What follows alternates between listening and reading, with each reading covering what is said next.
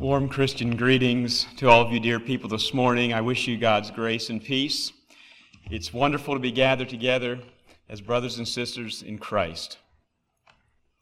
I have been blessed by the singing this morning, by the singing of Christmas themed songs, reminding us of that wonderful exchange that we just sang about. Think about that. Behold the wonderful exchange our Lord with us doth make and then he describes it Lo, he assumes our flesh and blood, and we of heaven partake. and it's almost as at the end of that verse, the writer really should have some question marks. Is this really a fair exchange? Like, he actually did that? Is that a fair exchange? No. I mean, it's not. I mean, because I deserve death. I deserve judgment because I'm a sinner.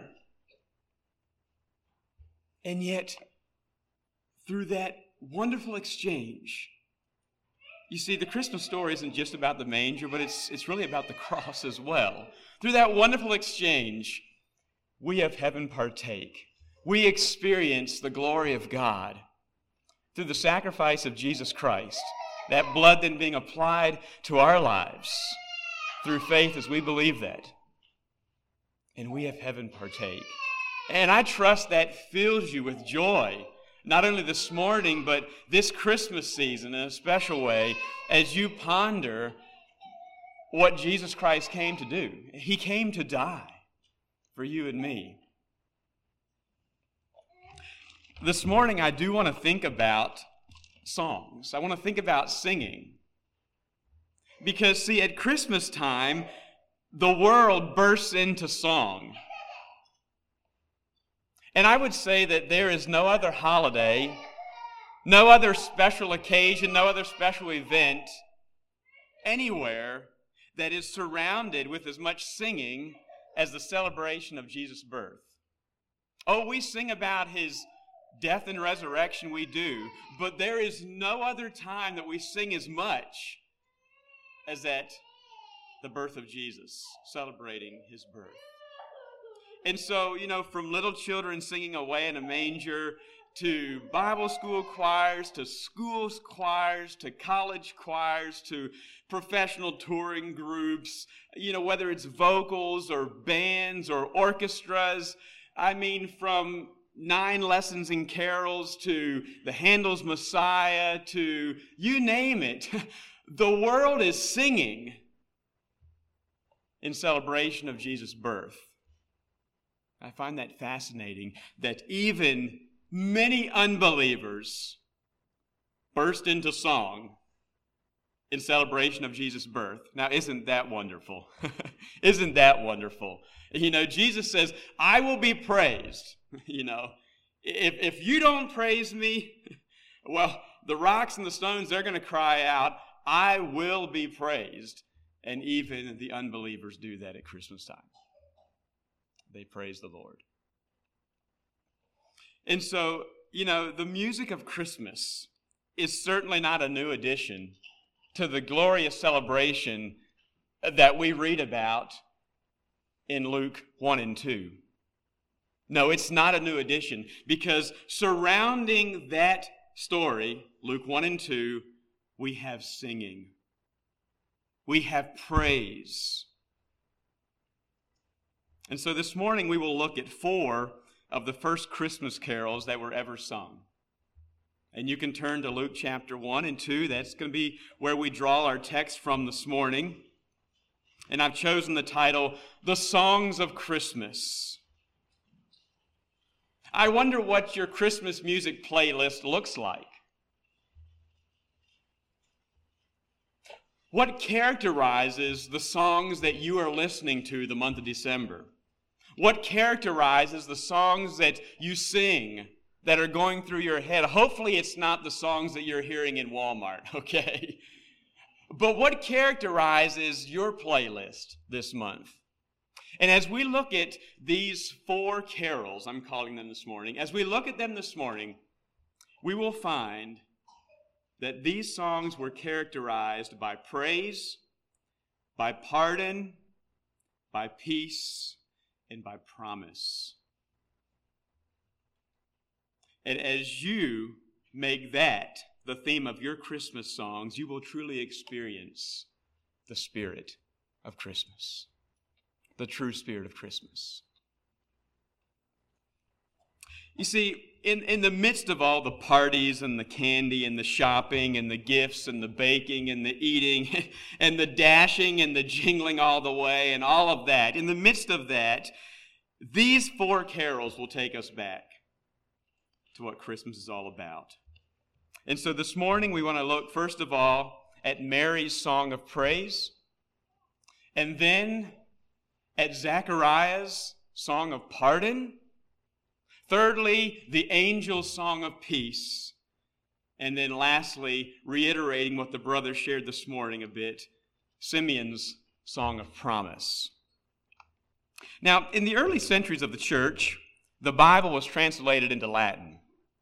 And so from that time until today, these four songs that we're going to note in these two passages, these four songs have best been known by their Latin titles.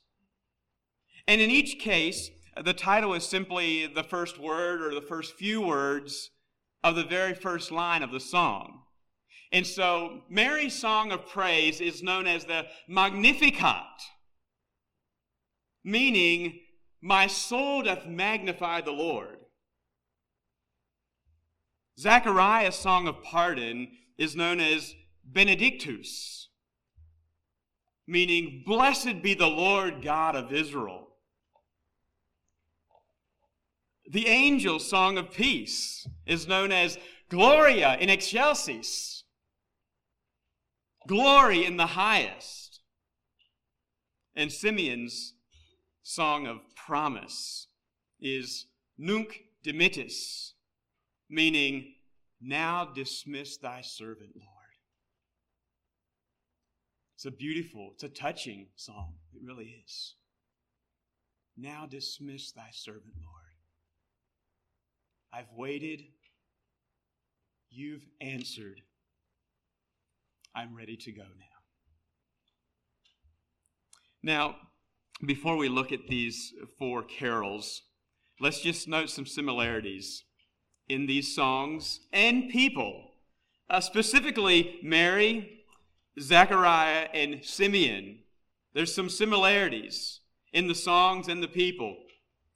These songs flowed out of a personal experience that they had. They're not talking about someone else's experience. These songs are not joy over something they heard somewhere else. No, but these songs flowed out of a personal experience that they had. Secondly, these people recognized the mighty hand of God at work in their lives. Now, I want you to know, and I hope you understand, that God is doing mighty things in all of our lives. He is. He is a God that does wonders. My question is are you recognizing it? Are you seeing it? It's not that God is just simply doing wonderful things in Africa or Haiti or some other state or some other church. God is doing wonderful things in this church. God is doing wonderful things in your family, in your life. Do you see it? Where is your perspective anyway? These people, they recognized the mighty hand of God at work in their lives. Their eyes were open to that. And this produced a spontaneous song. And the emphasis there is on spontaneous. Like when God did something for them, when God worked this mighty thing in their life, then they didn't stop and say, Now, what should I do? I see God did something. That's pretty great. Uh, what, what should I do now? Maybe I should, uh, you know, give someone a high five or jumping jacks or, you know, or no. But they burst into song.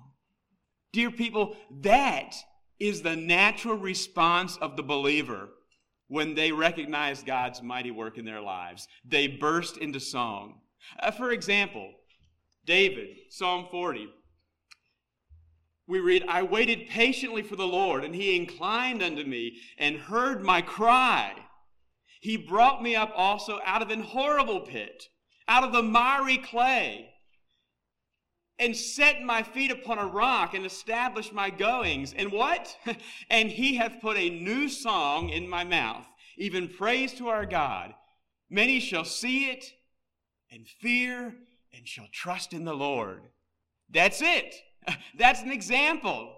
Now, I understand that may not be specifically talking about David's salvation experience. It may be speaking about deliverance from his enemies. I understand that. But it is a clear picture of our spiritual salvation. It is a picture of what God has done for us.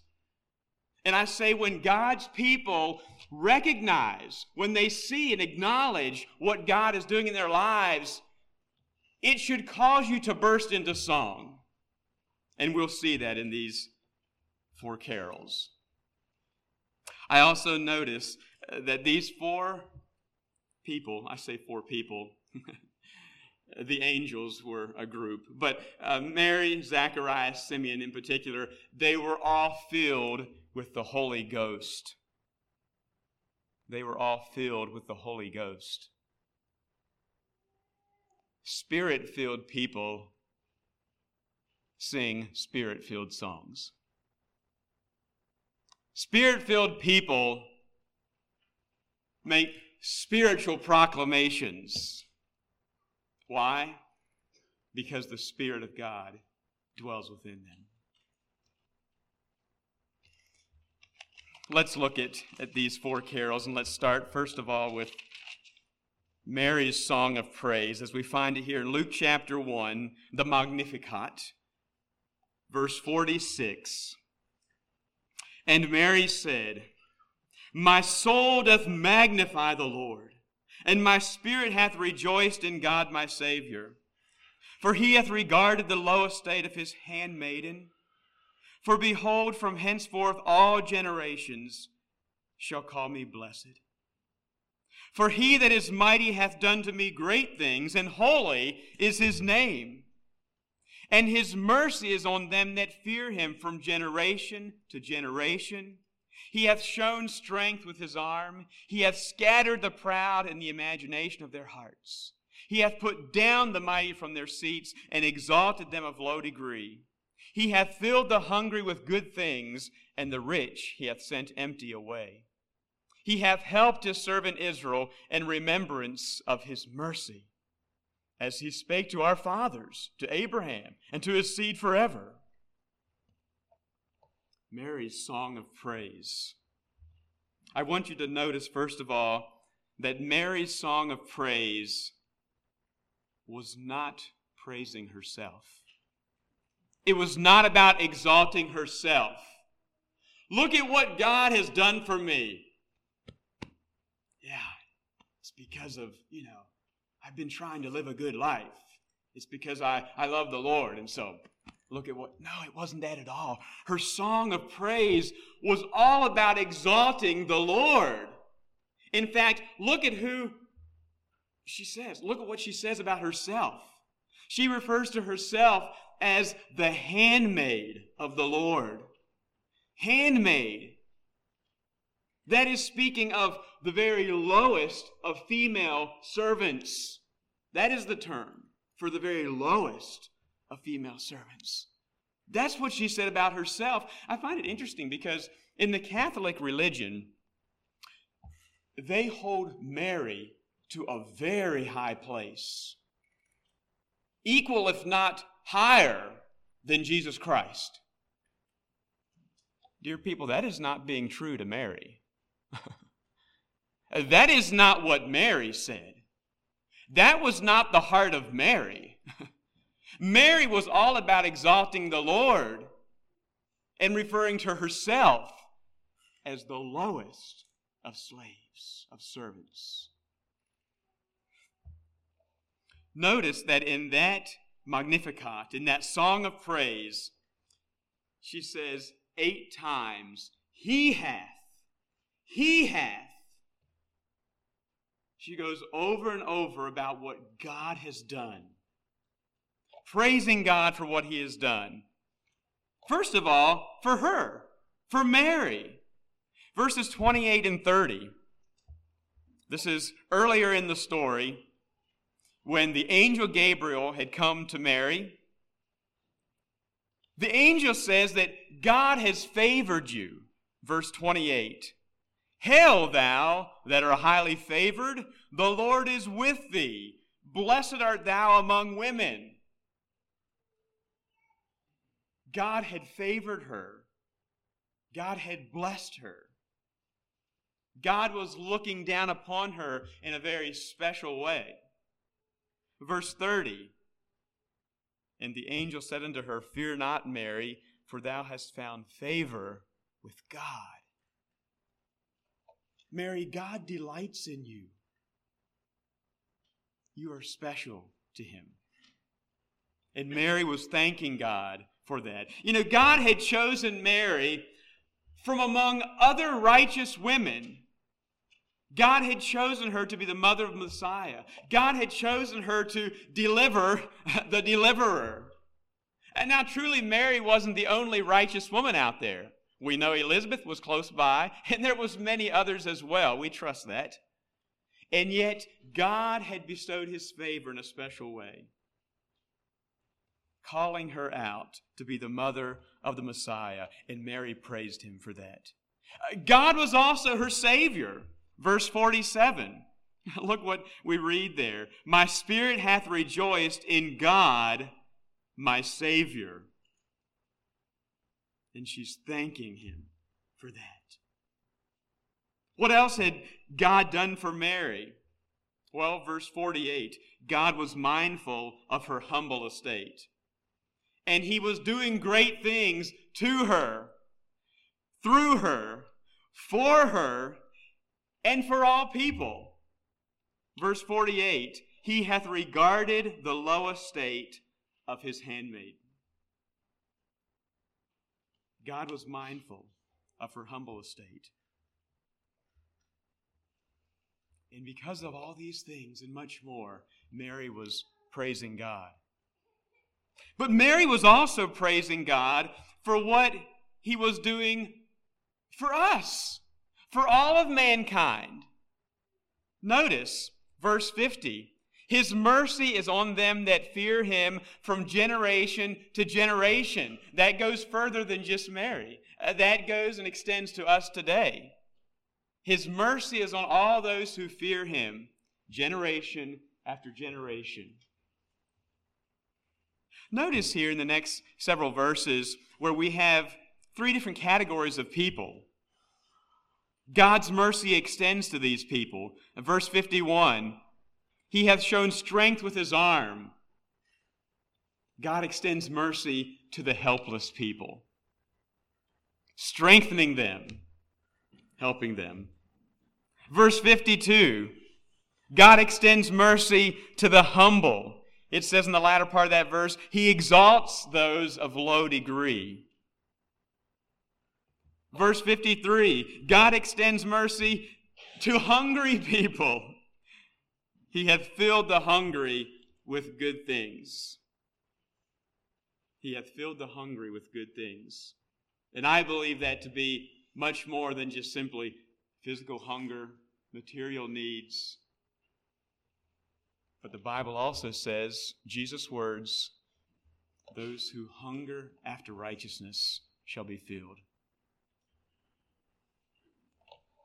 God's mercy reaches out to those people, to the helpless, to the humble, to the hungry. You know, Mary saw God, Mary saw the mighty one as one who turned things upside down, who one who was working contrary to man's natural thinking. You know, when you look at those categories of people, you think about that. He strengthens those who are helpless. Uh, but it says he scatters the proud. He puts down the mighty ones and he exalts them a low degree. Like this is not man's natural thinking. It shouldn't be this way. He fills the hungry with good things, but the rich he has sent them empty away.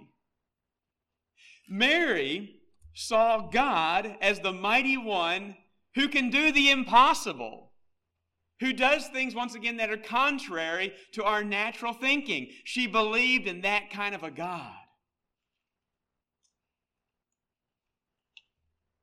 Maybe that's why God favored her in a special way, because what was about to happen was in many ways an impossibility. And yet, what was Mary's response? Behold, what verse is this?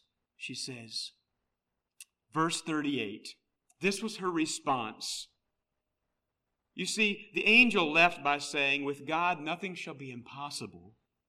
And she says, Behold, the handmaid of the Lord, be it unto me according to thy word. Divine conception. I truly believed that is the moment Mary conceived. That's my surmising.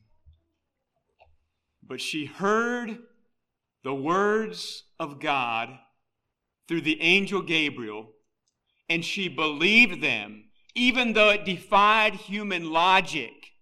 She believed them. She surrendered herself to that. She said, Be it unto me. Be it unto me according to your word. Surrender. This doesn't make any sense. How, how can this be? But she surrendered and believed. And God is the God who works wonders, who does the impossible. Mary's song of praise. Let's notice yet that she also praises God for what he has done in Israel, for Israel. Verses 54 and 55 He hath helped his servant Israel in remembrance of his mercy as he spake to our fathers, to Abraham, and to his seed forever. You see, God was keeping his promise. God had prophesied many, many hundreds of years before that a deliverer would come to save his people. Many years before. And the people were waiting. They were waiting. And nothing had happened. But they were still waiting. At least a remnant of God's people were waiting. We're looking forward to that. We're anticipating that.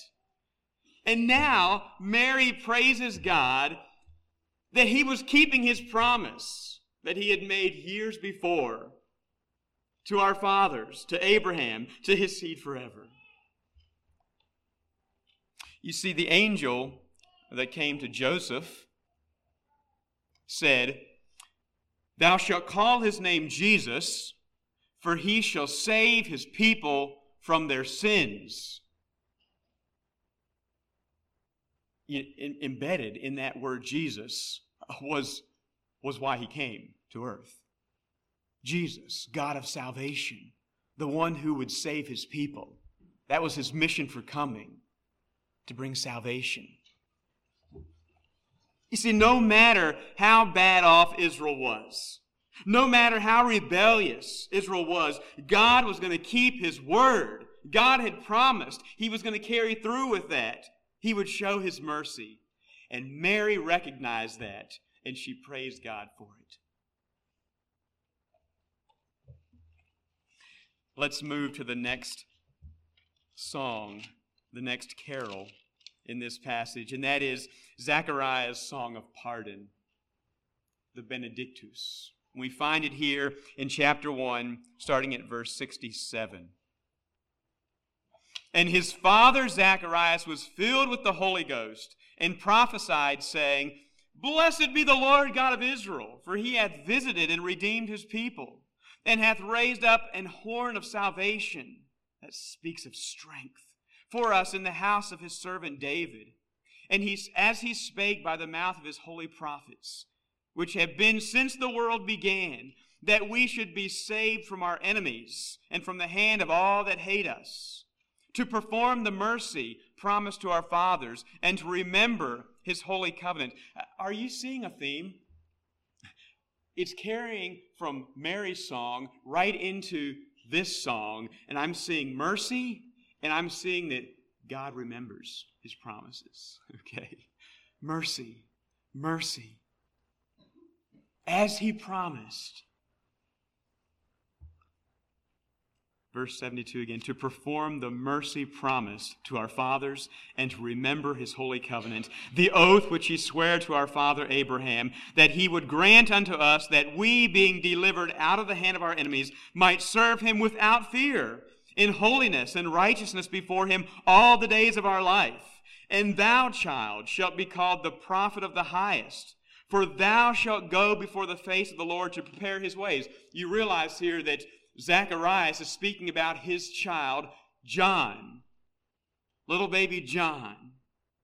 To give knowledge, verse 77, to give knowledge of salvation unto his people by the remission of their sins through the tender mercy of our God, whereby the day spring from on high hath visited us. Or perhaps a better tense of that word would say, shall visit us, anticipating that one visiting his people to give light to them that sit in darkness and in the shadow of death, to guide our feet into the way of peace.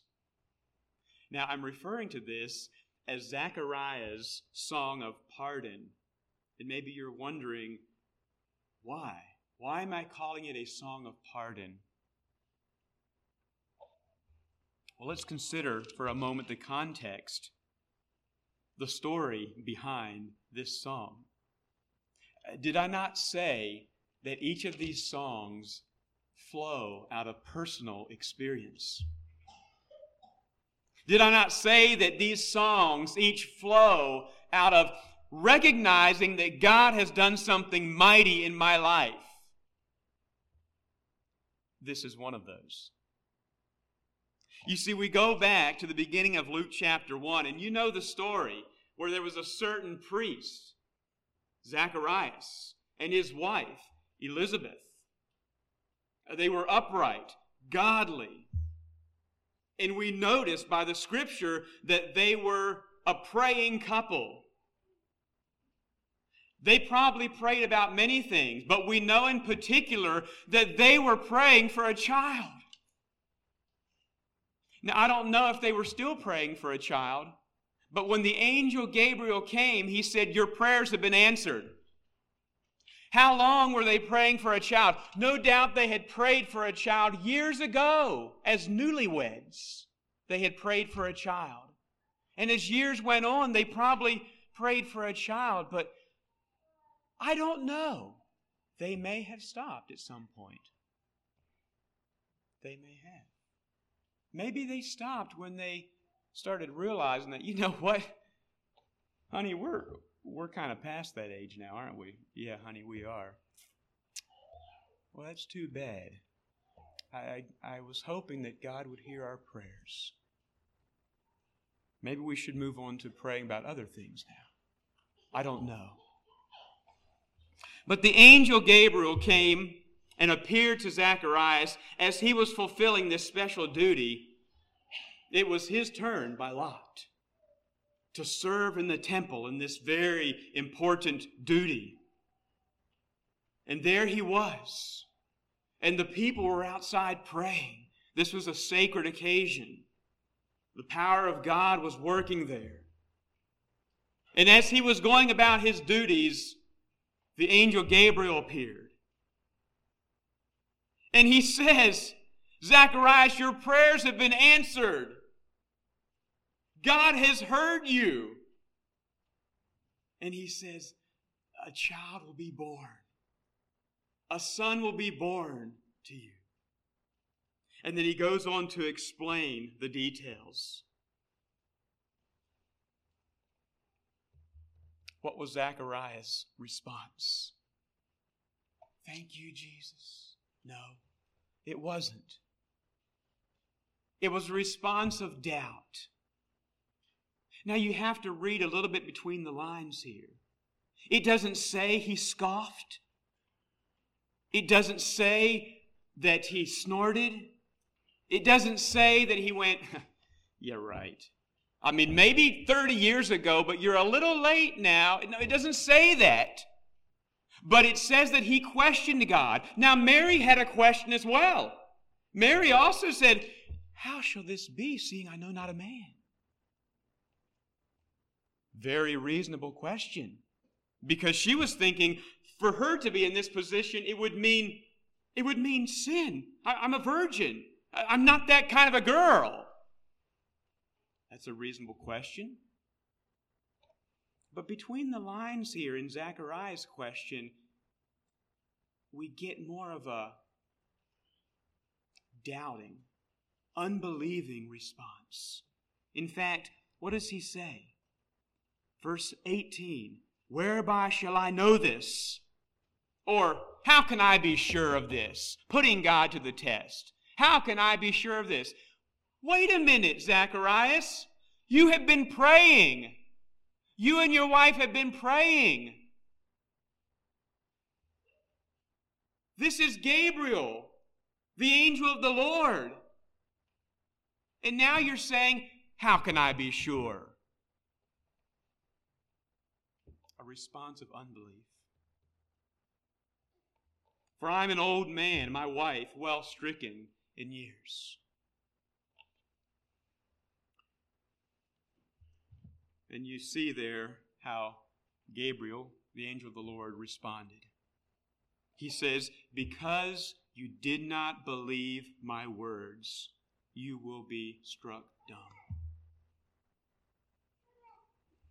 Dear people, that's the background of this song of pardon. That's the background. That's the context. And so imagine Zachariah's anguish. Imagine his smitten spirit. It was a once in a lifetime opportunity and he blew it. There he was visited by Gabriel, of all things. Uh, but the news was so over the top, it was illogical.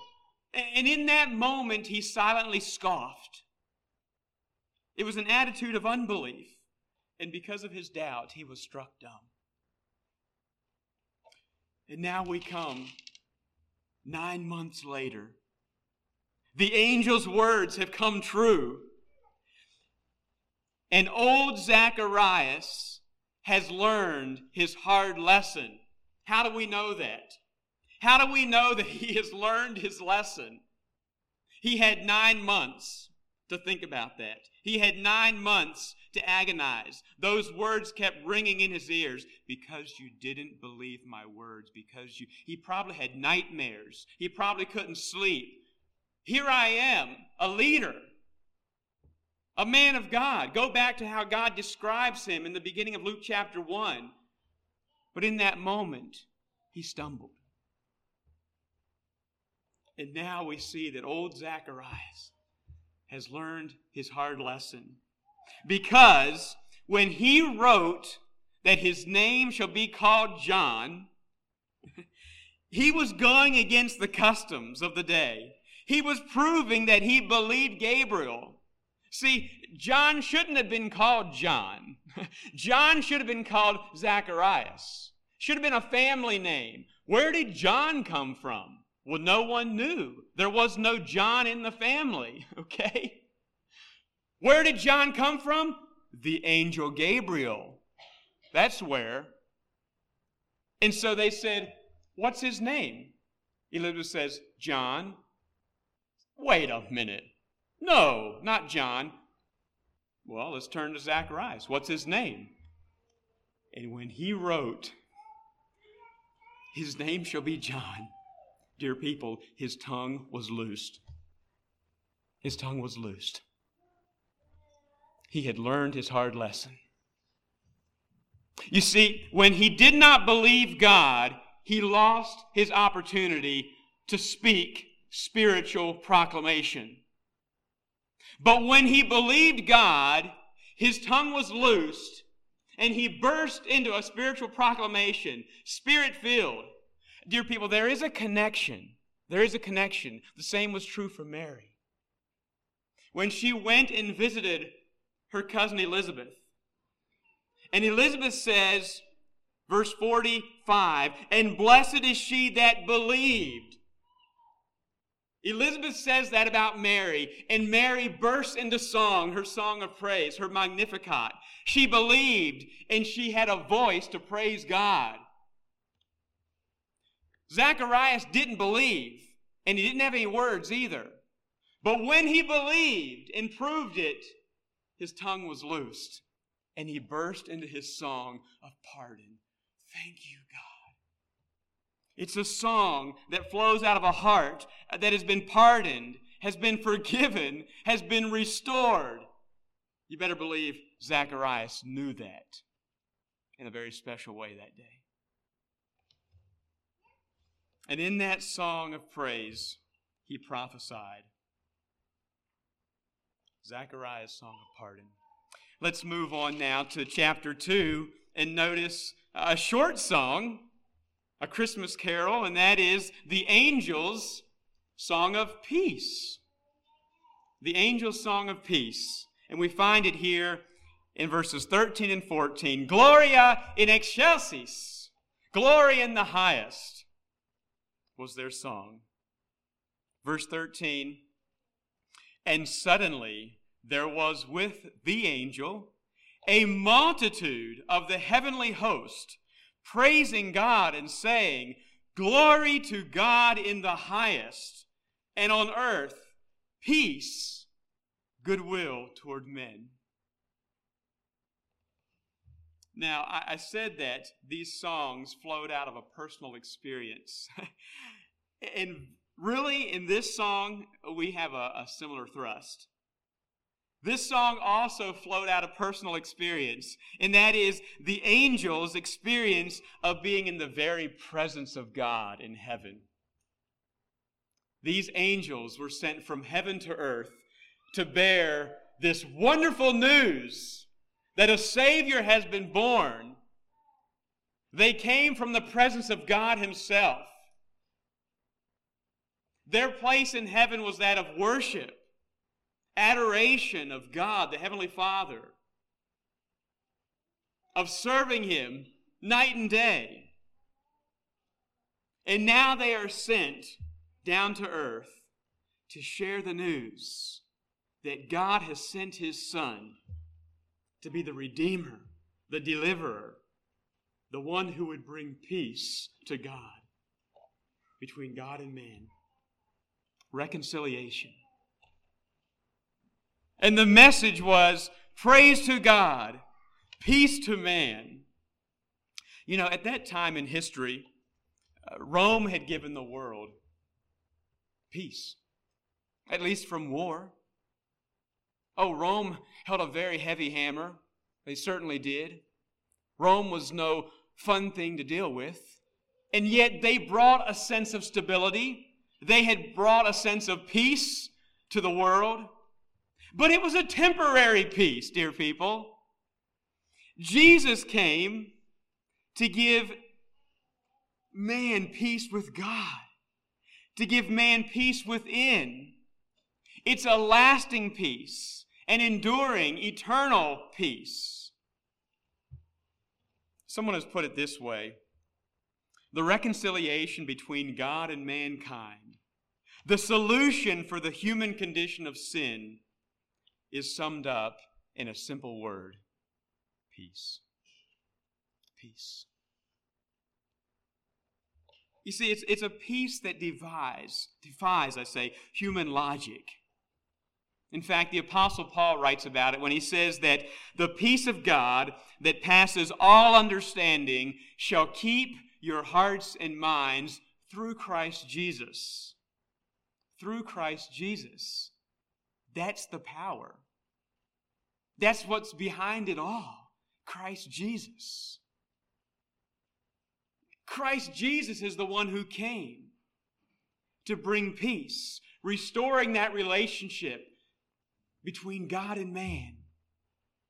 Giving us then the ability to be ministers of reconciliation, where we are calling men and women back to God, where we are peacemakers in everyday life. That's not possible without the Prince of Peace coming. But it, it passes all understanding. We can't understand it, we can't make sense of it in our human minds. You see, true peace, dear people, is not defined by circumstances on the outside, but it's defined by a relationship on the inside. That is the, that is the heart of it all. And on that chilly night, out there on the hills outside of Bethlehem, the angels shared a message of peace to those troubled, lowly, unclean shepherds. You notice that the angels brought the message to the ones that were unclean. They were out working with the livestock, that were out for periods at a time, away from the temple, away from going back to be made clean. That's who the message was brought to first. It was a message of peace. Regarding their low estate. Yes, God was regarding their low estate. And God was promising peace through this child that was born. And most likely, the word that those angels gave to the shepherds, most likely the word that those shepherds heard was shalom. Shalom. Which carries with it the idea of completeness, soundness, and contentment. Shalom. How that must have brought new life and new joy new purpose into the lives of those lowly shepherds. God is promising us completeness, wholeness, contentment. I can imagine they were never the same. In fact, you know the story. They then ran and found little baby Jesus. They worshiped him there, and then they went and spread abroad the saying. They let all the town know I can see the shepherds running around with joy on their faces. Did you just hear? Did you hear about? Do you know the Savior is born? Their lives were never the same. You know, Jesus' words to his troubled disciples many years later is an echo of the words we hear on that first Christmas morn. Many years later, as Jesus was getting ready to leave, he says, Peace I leave with you. My peace I give unto you. Not as the world giveth, give I unto you. Let not your hearts be troubled, neither let it be afraid. You see, Jesus came as the Prince of Peace. And prophecy said that of the increase of his government and peace, there shall be no end.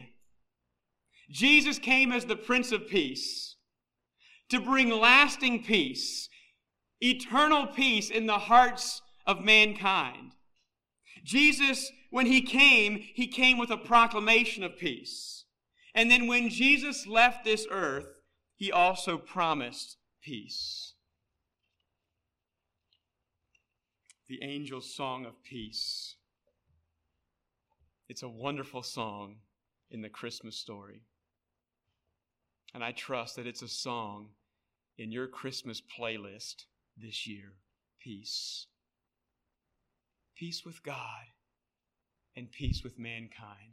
It comes only, dear people, through knowing, having a vibrant relationship with the Prince of Peace. And then lastly, we have Simeon's Song of Promise. The Nunc Dimittis, as it is in the Latin. And we find this in Luke chapter 2, starting at verse 25. And behold, there was a man in Jerusalem whose name was Simeon. And the same man was just and devout, waiting for the consolation or the rescue of Israel. and the Holy Ghost was upon him.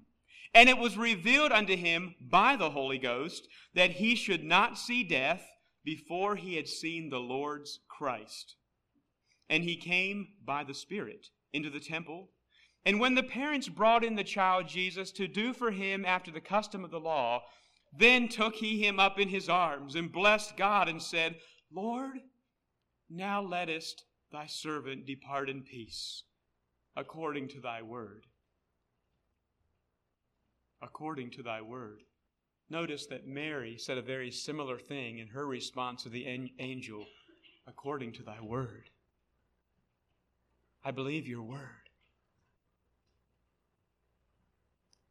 For mine eyes have seen thy salvation, which thou hast prepared before the face of all people, a light to lighten the Gentiles and the glory of thy people, Israel. This was a song that flowed out of seeing God's promise fulfilled. God had promised to his people. But once again, I say that these songs flowed out of personal experience, right? God had promised to Simeon that he would not die until he had seen the Messiah. And now God had fulfilled his promise. Flowing out of the acknowledgement of that came this song, this spirit filled proclamation. Notice that Simeon was completely a spirit controlled man. Verse 25 says that the Holy Ghost was upon him. He was filled with the Holy Ghost. Verse 26 says that it was revealed unto him by the Holy Ghost. The Holy Ghost spoke to Simeon. He was a man who heard from the Spirit. Verse 27 says that that particular day he entered the temple by the Spirit. And so the Holy Ghost was upon him, speaking of having authority over his life, controlling him.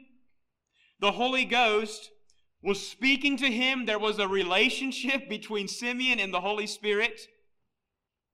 And Simeon was sensitive to the promptings of the Holy Spirit. That day, it says, he was directed by the Holy Spirit to go to the temple.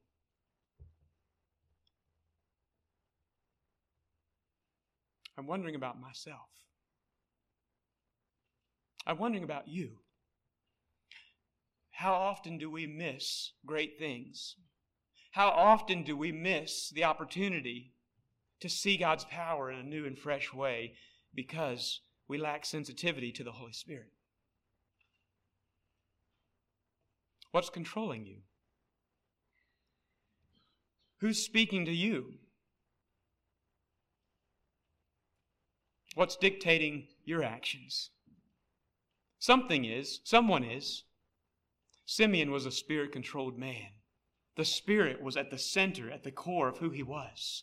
And that is absolutely essential to this story, to what happened next. Now, certainly, Simeon had been to the temple many times. Simeon was an old man. He was a devout man, a godly man. He had been to the temple many times and he was looking for the Messiah. Did he know how the Messiah would come? Well, if he was a Bible believing man, if he knew the scriptures, then he would have known that a child would be born one day.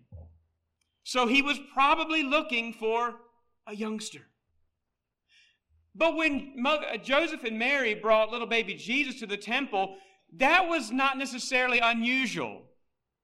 There were other godly parents that were doing the same thing. And so I can imagine that Simeon was often in the temple and he was waiting, he was anticipating. And perhaps many times his, he got sort of a flutter in his heart and he thought, Is that the one? And maybe he asked a question or two. No, that's not the one. There might have been even some other little baby Jesuses that had come into the temple with his parents. I mean, Jesus was a common name. That wasn't that unusual. But that day, the Spirit directed him to go into the temple. And I can just imagine that as Simeon was there, the Spirit spoke to him and said, Simeon, turn a bit and look. And the Spirit said, That's the one. That's the one. And perhaps Simeon went over and said, What is this child's name? And perhaps Mary, as the angel had said, perhaps Mary said, uh, His name is Jesus. And perhaps then Joseph said, Emmanuel. And perhaps Simeon started crying. God with us. God with us. Wow. It's a beautiful story. It's a powerful story.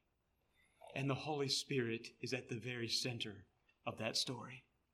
A person that was controlled by the Holy Spirit, that was hearing the Holy Spirit, that was ordering his life in accordance to the nudges of the Holy Spirit. And look what God was doing. And so Simeon was waiting, he was trusting, he was believing, and he was finally rewarded. He had seen by faith, but now he saw with his own two eyes. He saw the salvation of God. He saw the Messiah. You see, once you have truly seen, once you have experienced, once you have drank deeply of the glory of God through salvation, it will absolutely change your perspective. Uh, you will never be the same. You will never see things the same. It reminds me of the words of the song Show me thy face, one transient gleam of loveliness divine, and I will never think or dream of other love save thine. All lesser light will darken quite, all lower glories wane. The beautiful of earth will scarce seem beautiful again when I have truly seen the glory of God through salvation, through a changed life experiencing the grace and mercy of God, it will so change your life that you will never be the same. You will have a new purpose, a new mission, a new reason for living. You see, Simeon had a heart, he had a passion that all men, and this was mentioned this morning, and I appreciate that, brother. He had a heart, he had a passion that all men would come to salvation. Simeon went far beyond just the Jews being God's people, just the Jews having salvation. He saw a much bigger picture of who God was than that. He saw that salvation was for all mankind, and the words that he spoke in that Jewish temple, they were dangerous words, perhaps, because there in the temple, he proclaimed salvation for the Gentiles.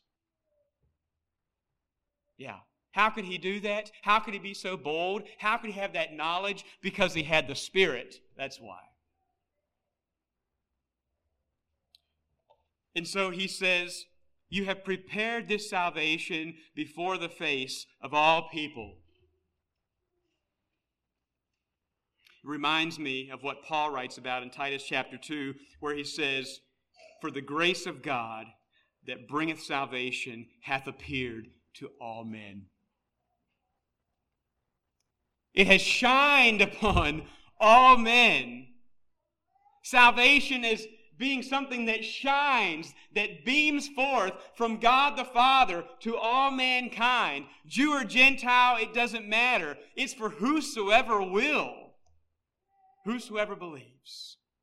Simeon had that knowledge. That was his passion, that was his heart. He saw salvation being a light to lighten the Gentiles, beaming forth from God. Salvation being the glory, Jesus Christ being the glory of Israel. What has God promised you? Do you believe it? And are you committed to patiently waiting for it? Dear people, I just encourage you and challenge you to be a Simeon. Be a Simeon. Be a, a man, be a woman of faith. Be a man, be a woman that is filled with the Holy Spirit. Be one who is not only waiting, but is also then seeing the salvation of God in the everyday circumstances of life. May your eyes be open so that you can truly see and truly then live out that faith in everyday life. The carols of Christmas, the songs of Christmas. Uh, there's many songs that are sung, there's many songs that are listened to around this time of year. But these four songs capture the spirit of Christmas like few do. They're characterized by praise, by pardon, by peace, and by promise. Truly, that's what Christmas is all about. Let's pray. Lord Jesus, you have blessed us so richly with another opportunity to gather together around your word. Father, there's many around the world today that would love to have this opportunity, but do not have that freedom. And we are blessed, and we often take it for granted. Father, help us today to sense a new, a new appreciation uh, for your word, for the power of your word, and for what it means to us, and how it molds us and shapes us more in your likeness as we allow it to, Father. Help us to believe your word, Father. Help us to learn from these characters in the Bible, in the Christmas story. People who, who had their ups and downs, people who were human, who did not always get it right. But when they believe your word, they were filled with spiritual, spirit filled proclamation. Help us to be one of those people, Father, and help us to be useful in your kingdom wherever you have us, whatever you have for us to do. Help us to be people of faith. And Father, I pray that this Christmas season we could share in a new and fresh way with those around us, challenging others what the spirit of Christmas truly is. And may you be glorified in Christ's name. Amen.